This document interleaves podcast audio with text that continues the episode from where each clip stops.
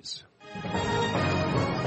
Global business news 24 hours a day at Bloomberg.com, the Radio Plus mobile app, and on your radio. This is a Bloomberg Business Flash. And good morning. I'm John Tucker. Let's uh, head over to the Bloomberg First Word Breaking News Desk for today's morning call. Here's Bill Maloney. Good morning, John. A big deal in the healthcare space today amid global equity weakness.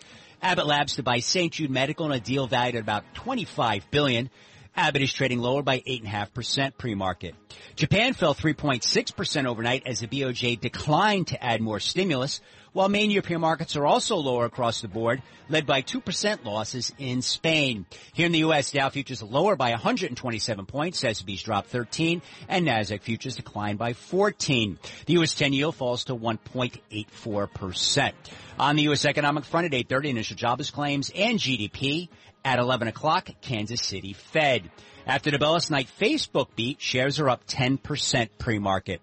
Some of the earnings highlights today, Aetna, Time Warner Cable, Bristol Myers, MasterCard, and Viacom all beat. Domino's Pizza missed, and UPS EPS beat.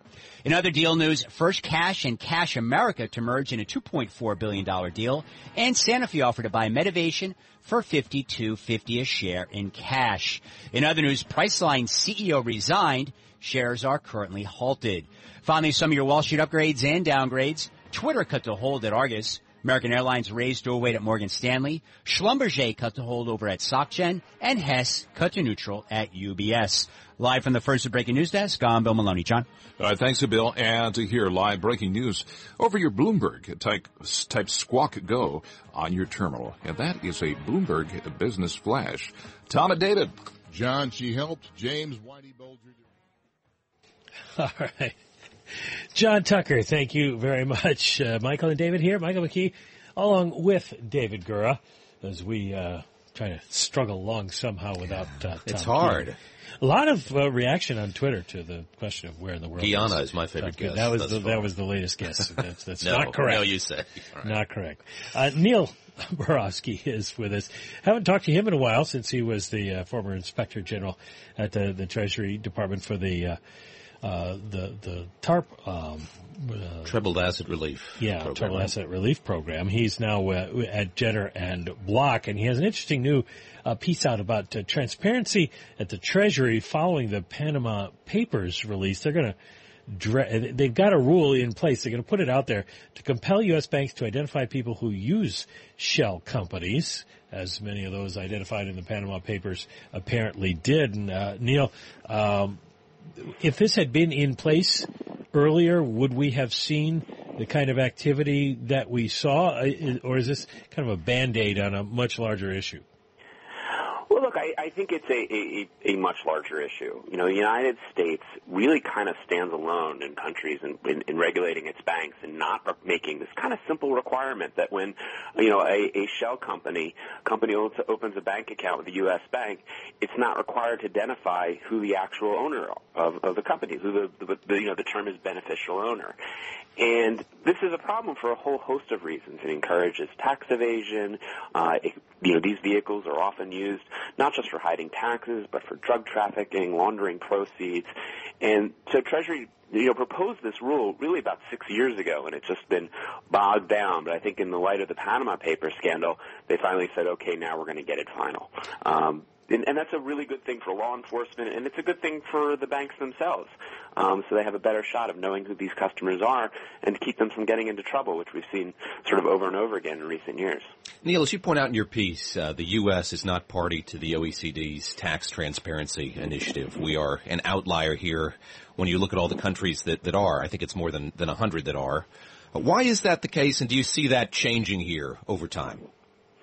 Look, I think the you know the, the tax transparency issue for OECD is, is essentially requires countries who sign on to it to get on a path to automatically exchanging information with other countries about accounts held in their country.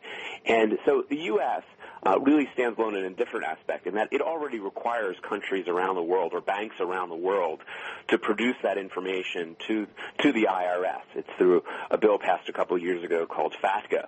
So they're already receiving all of that information, but they're not providing that information to all the signatories of the OECD. They do it one off on some country uh, specific agreements, um, but I think you know, automatic exchange is sort of the future of global, the fight against global tax sheets. So I think it's only a question, a matter of time.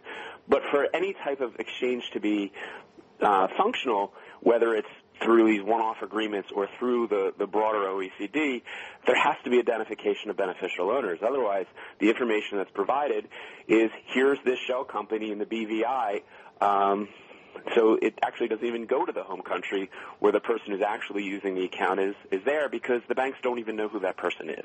So I think it's inevitable and I think this rule is inevitable in that it helps get the United States up to the same place where, you know, countries that we think of synonymous with, with tax evasion, you know, Switzerland and the Cayman Islands, you know, they all have this rule. So it, it's, it's really modernizing the U.S. and sort of getting up to speed of where the sort of necessary transparency that's really just has to have in this sort of global economy, uh, especially with the threats of, of, money laundering and terrorism.